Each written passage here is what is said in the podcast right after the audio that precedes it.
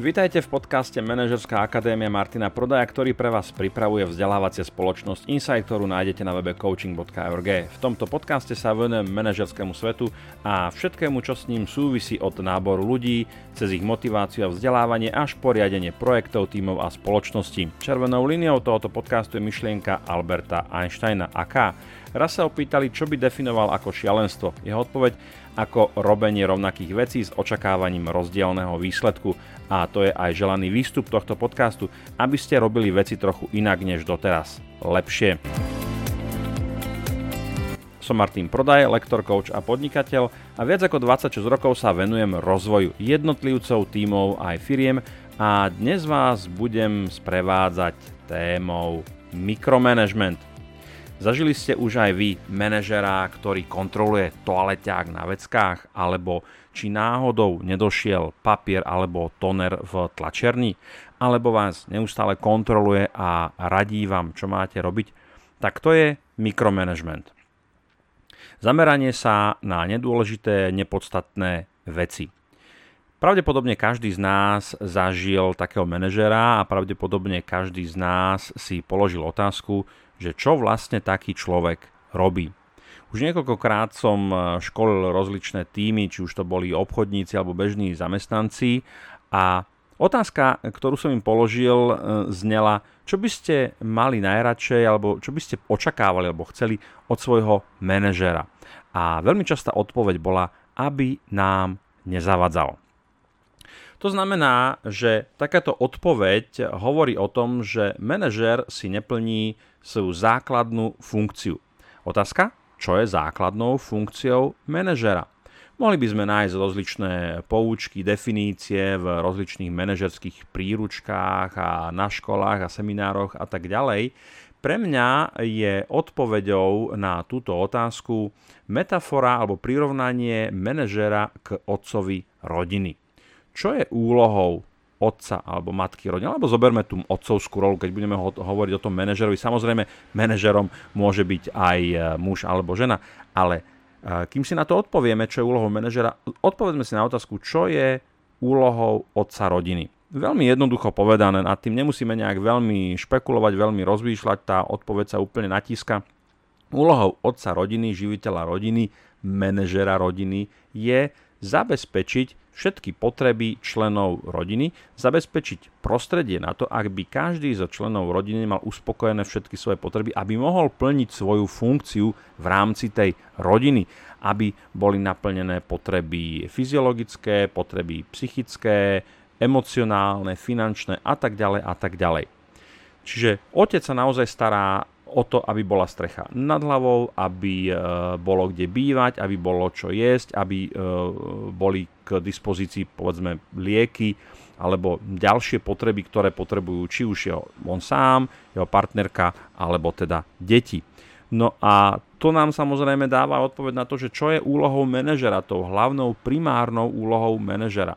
Hlavnou primárnou úlohou manažera je zabezpečiť prostredie e, tak, alebo zabezpečiť fungovanie týmu tak, zabezpečiť e, náležitosti pre fungovanie týmu tak, aby všetci mohli naplno sa venovať svojej práci a aby mohli plniť výsledky, ktoré sú definované nejakým akcionárom alebo vedením spoločnosti a tak ďalej. A teraz manažer sa môže buď pasovať do tej role takého toho nadhľadu, toho otca, ktorý na to pozerá z vrchu a kladie si otázku, že či všetky potreby toho týmu, tých jednotlivcov sú naplnené a ak nie, tak sa o to stará. A ak všetko funguje tak, ako má, ak sú všetky potreby, náležitosti pre zdarné fungovanie toho, a tie, tie potreby samozrejme môžu byť všakovaké. Môže byť materiálne, môžu byť psychické, môžu byť emocionálne, môžu to byť potreby zmeny prostredia, používania nových technológií a tak ďalej. A to je úlohou manažera, aby to identifikoval. A pokiaľ to identifikuje správne, nastaviť tie systémy, aby tieto potreby povedzme boli uspokojované tým procesom alebo tým systémom a stiahne sa dozadu. Prečo?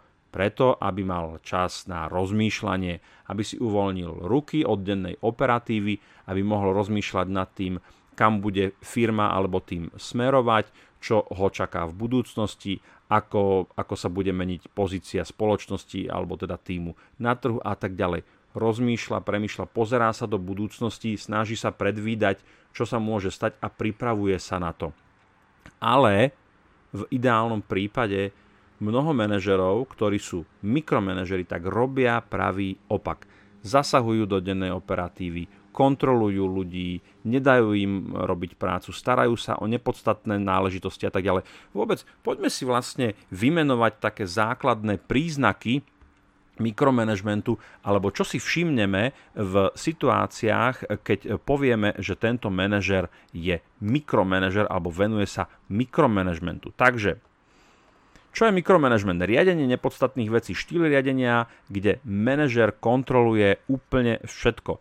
Je to teda mikroúroveň, nie makroúroveň. Makroúroveň je budúcnosť, stratégia, taktika a tak ďalej. Nie mikroúroveň, to znamená úroveň dennej operatívy a podružných vecí, ako už som spomínal v úvode tohoto podcastu, ako napríklad či je toner v tlačiarni, či je papier kúpený, či sú kúpené kancelárske potreby, či sú, dota- či sú služobné autá dotankované, umité a tak ďalej a tak ďalej. Príznakom mikroriadenia je strata perspektívy. A to je to, čo sa v mojich slovách už objavilo, že mikromanažer sa venuje detailu, venuje sa dennej operatíve, nevie sa pozrieť na väčší obraz. Ten väčší obraz fungovania tých jednotlivcov, väčší obraz fungovania toho týmu, väčší obraz fungovania tej spoločnosti. Nevie si uh, predstaviť nejaký globálny obrázok, ktorý uchopuje všetky súčasti celku, teda tej firmy, do nejakého väčšieho obrazu, jednoducho nie je schopný urobiť ten krok dozadu a pozrieť sa na to. A to je práve ten krok dozadu, je nevyhnutný k tomu, aby ste videli na horizont, aby ste videli na obzor, aby ste si vedeli predstaviť, čo vás na tom horizonte čaká a ako sa na to môžete teraz pripraviť. A ako sa môžete pripraviť na tú budúcnosť. Je zavalený operatívou, Áno, s tým veľmi úzko súvisí, že nedokáže delegovať. Venuje sa bežnému odpovedaniu na maily, podružným telefonátom, podružným schôdzkam, ktoré nie sú strategické, ktoré opäť riešia nejakú operatívu, čo by sa veľmi ľahko dalo riešiť práve vtedy, keby vedel delegovať. Ďalej, nejasné, definova- nejasné definovanie role toho manažera. To znamená, že toto je skôr taká introspektívna záležitosť, že ja ako manažér sa vnímam trošku inak a štilizujem sa do tej role toho mikromanažera, to si samozrejme nepriznám sám a neuvedomujem si, alebo nemám jasno v tom, nerozmýšľam tým, že aká je skutočná rola manažera, teda rola toho otca, rola toho stratéga, rola toho plánovača, rola toho človeka, ktorý na to pozera z vrchu. A mohli by sme povedať tak trošku toho stratéga, ktorý hýbe s tými figurkami na tej šachovnici, aby dosiahol víťazstvo v tej, uh, v tej partii. A mnoho manažerov, zvlášť je tento fenomén viditeľný u majiteľov firiem, ktorí samozrejme na začiatku, keď zakladajú firmu, tak je to one-man show. A ten človek robí úplne všetko. A naozaj, od toho, že kontroluje toaleťak na tom vecku, od toho, že kontroluje ten toner v eh, tej tlačiarni, až po odpovedanie na podružné maily. Ale keď sa firma rozrastá, keď spoločnosť napreduje, tak v určitom okamžiku manažer musí urobiť taký ten skok alebo ten presun do iného levelu. Tak ako keď hráte počítačovú hru a e, z, chcete, vyhráte to, zvládnete tu ten prvý level, no tak keď postupíte do e, vyššieho levelu, tak bojujete Hej, v nejakej bojovej hre bojujete s silnejším nepriateľom, toho nepriateľa je viacej, používa sofistikovanejšie zbranie a vy musíte meniť e, primerane k tomu e, výzbroj, taktiku, stratégiu, musíte sa trošku inak začať správať. Nemôžete ten, prvý, ten druhý level, nemôžete zvládnuť s tými zručnosťami, alebo len s tými zručnosťami, ktoré ste mali v tom prvom levele. Potrebujete sa naučiť niečo, niečo iné. Potrebujete napríklad vybudovať armádu. Keď ten prvý level je fight one to one, no tak v druhom leveli, keď bojujete, keď bojujú vojska, alebo alebo skupiny vojakov, no tak to není o tom, že vy tam bojujete e, v tej prvej línii, ale posielate tam, vytrenujete tých vojakov, posielate ich tam a tak ďalej. Takže treba si jasne uvedomiť, že kde je moja pridaná hodnota ako manažera. Je pridaná hodnota mňa ako manažera v tom, že viem skvele odpovedať na zákaznícke maily. Možno mi to naozaj ide, ale to nie je moja rola. Na to už by som mal mať človeka, ktorý sa tomu bude venovať, povedzme, naplno a, a je v tom dobrý. A keď nie je, tak ho naučím, aby v tom bol dobrý. Alebo mám tam nejakého servisáka, ktorý sa stará, tam nejaký facility manager, ktorý sa stará o všetko, čo súvisí s budovou, s priestormi, kde tí zamestnanci pracujú a tak ďalej. Ja nekontrolujem, či sú termostaty nastavené, či je e, chladiace médium v klimatizáciách, či náhodou nemáme nejaké nedoplatky. To sa, o to sa stará niekto iný, alebo mal by sa starať niekto, niekto iný, pretože inak naozaj budem zavalený úplne tou drobnou operatívou, budem vymieňať kľúčky na dverách alebo zlomené splachovátka na, zá, na záchod, pretože to nebudem schopný delegovať na niekoho iného. Takže ujasniť si to, že kde je moja rola. Pokiaľ to neurobím, tak mi nezostáva e, dostatok času na skutočne dôležité veci. Áno, to je ten typ manažera, ktorý odchádza z práce a povie si, ja som nič poriadne neurobil. Hej? Nič poriadne v zmysle toho, že to je to, čo robí len, len manažer. Áno, rozmýšľa strategicky, plánuje, e, dohaduje strategické stretnutia, meetingy, strategické partnerstvá, nachádza nové trhy a tak ďalej. Nevymieňa minutý tóner v tlačiarni. Ako som už spomínal, neochota delegovať, veľmi štandardný príznak mikromanažera. Ja to neurobím, lebo kým by som tomu to vysvetlil, tak to robím 10 krát rýchlejšie ako on.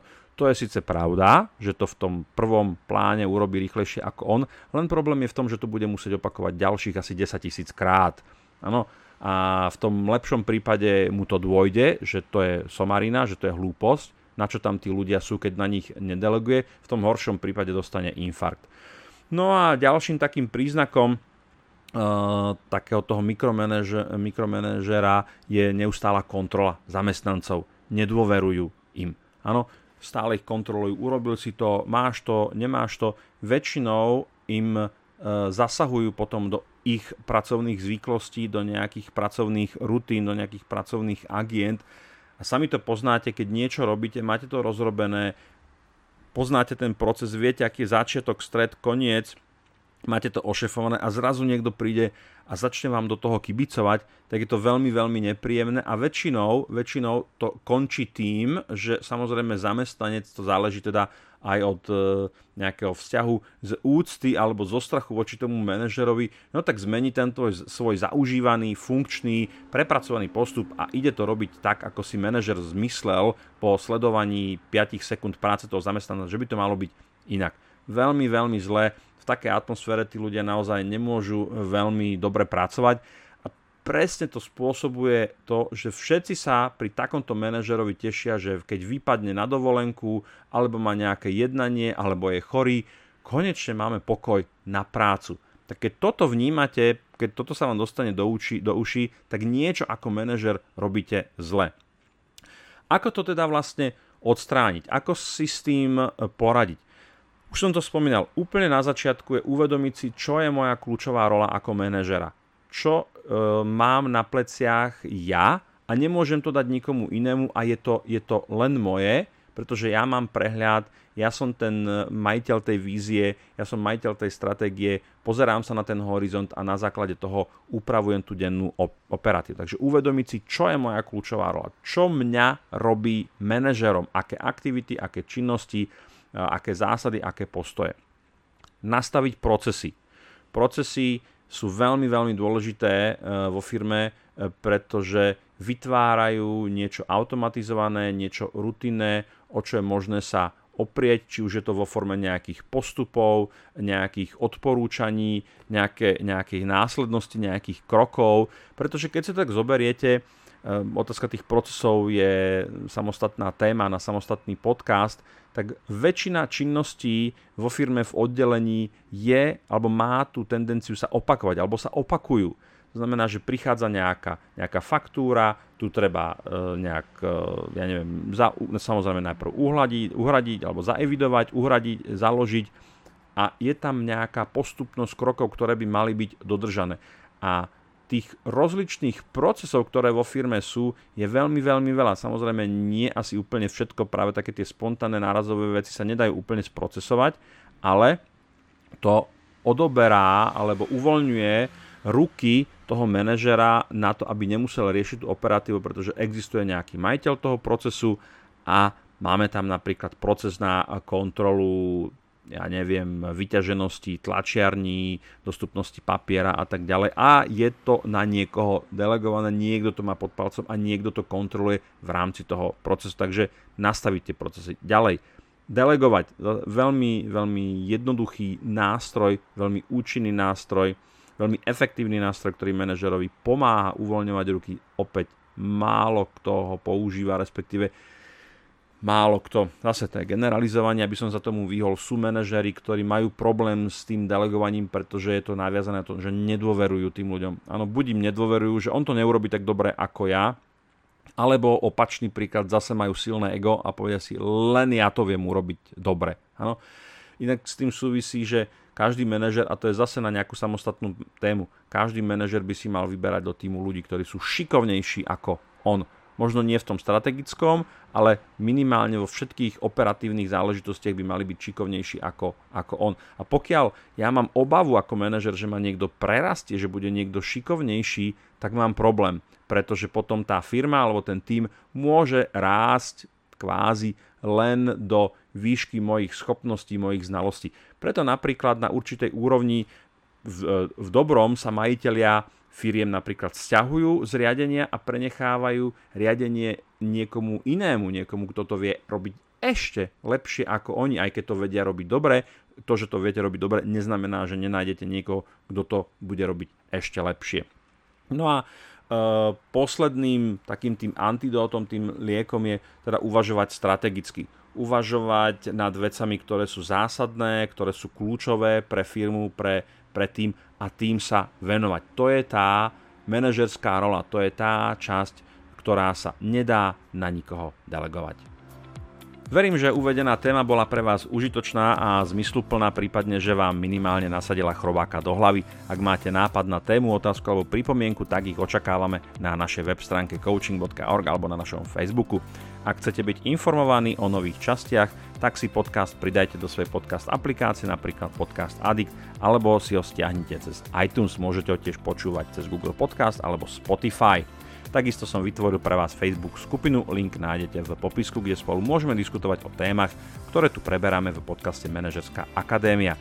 A nezabudnite, že každú z diskutovaných tém vieme pre vás zabezpečiť formou školenia, workshopu, coachingu alebo e-learningového programu. Ak chcete vedieť viac, objednajte si nezáväznú bezplatnú konzultáciu na coaching.org. Majte sa dobre a nech sa vám vo vašom manažerskom svete darí.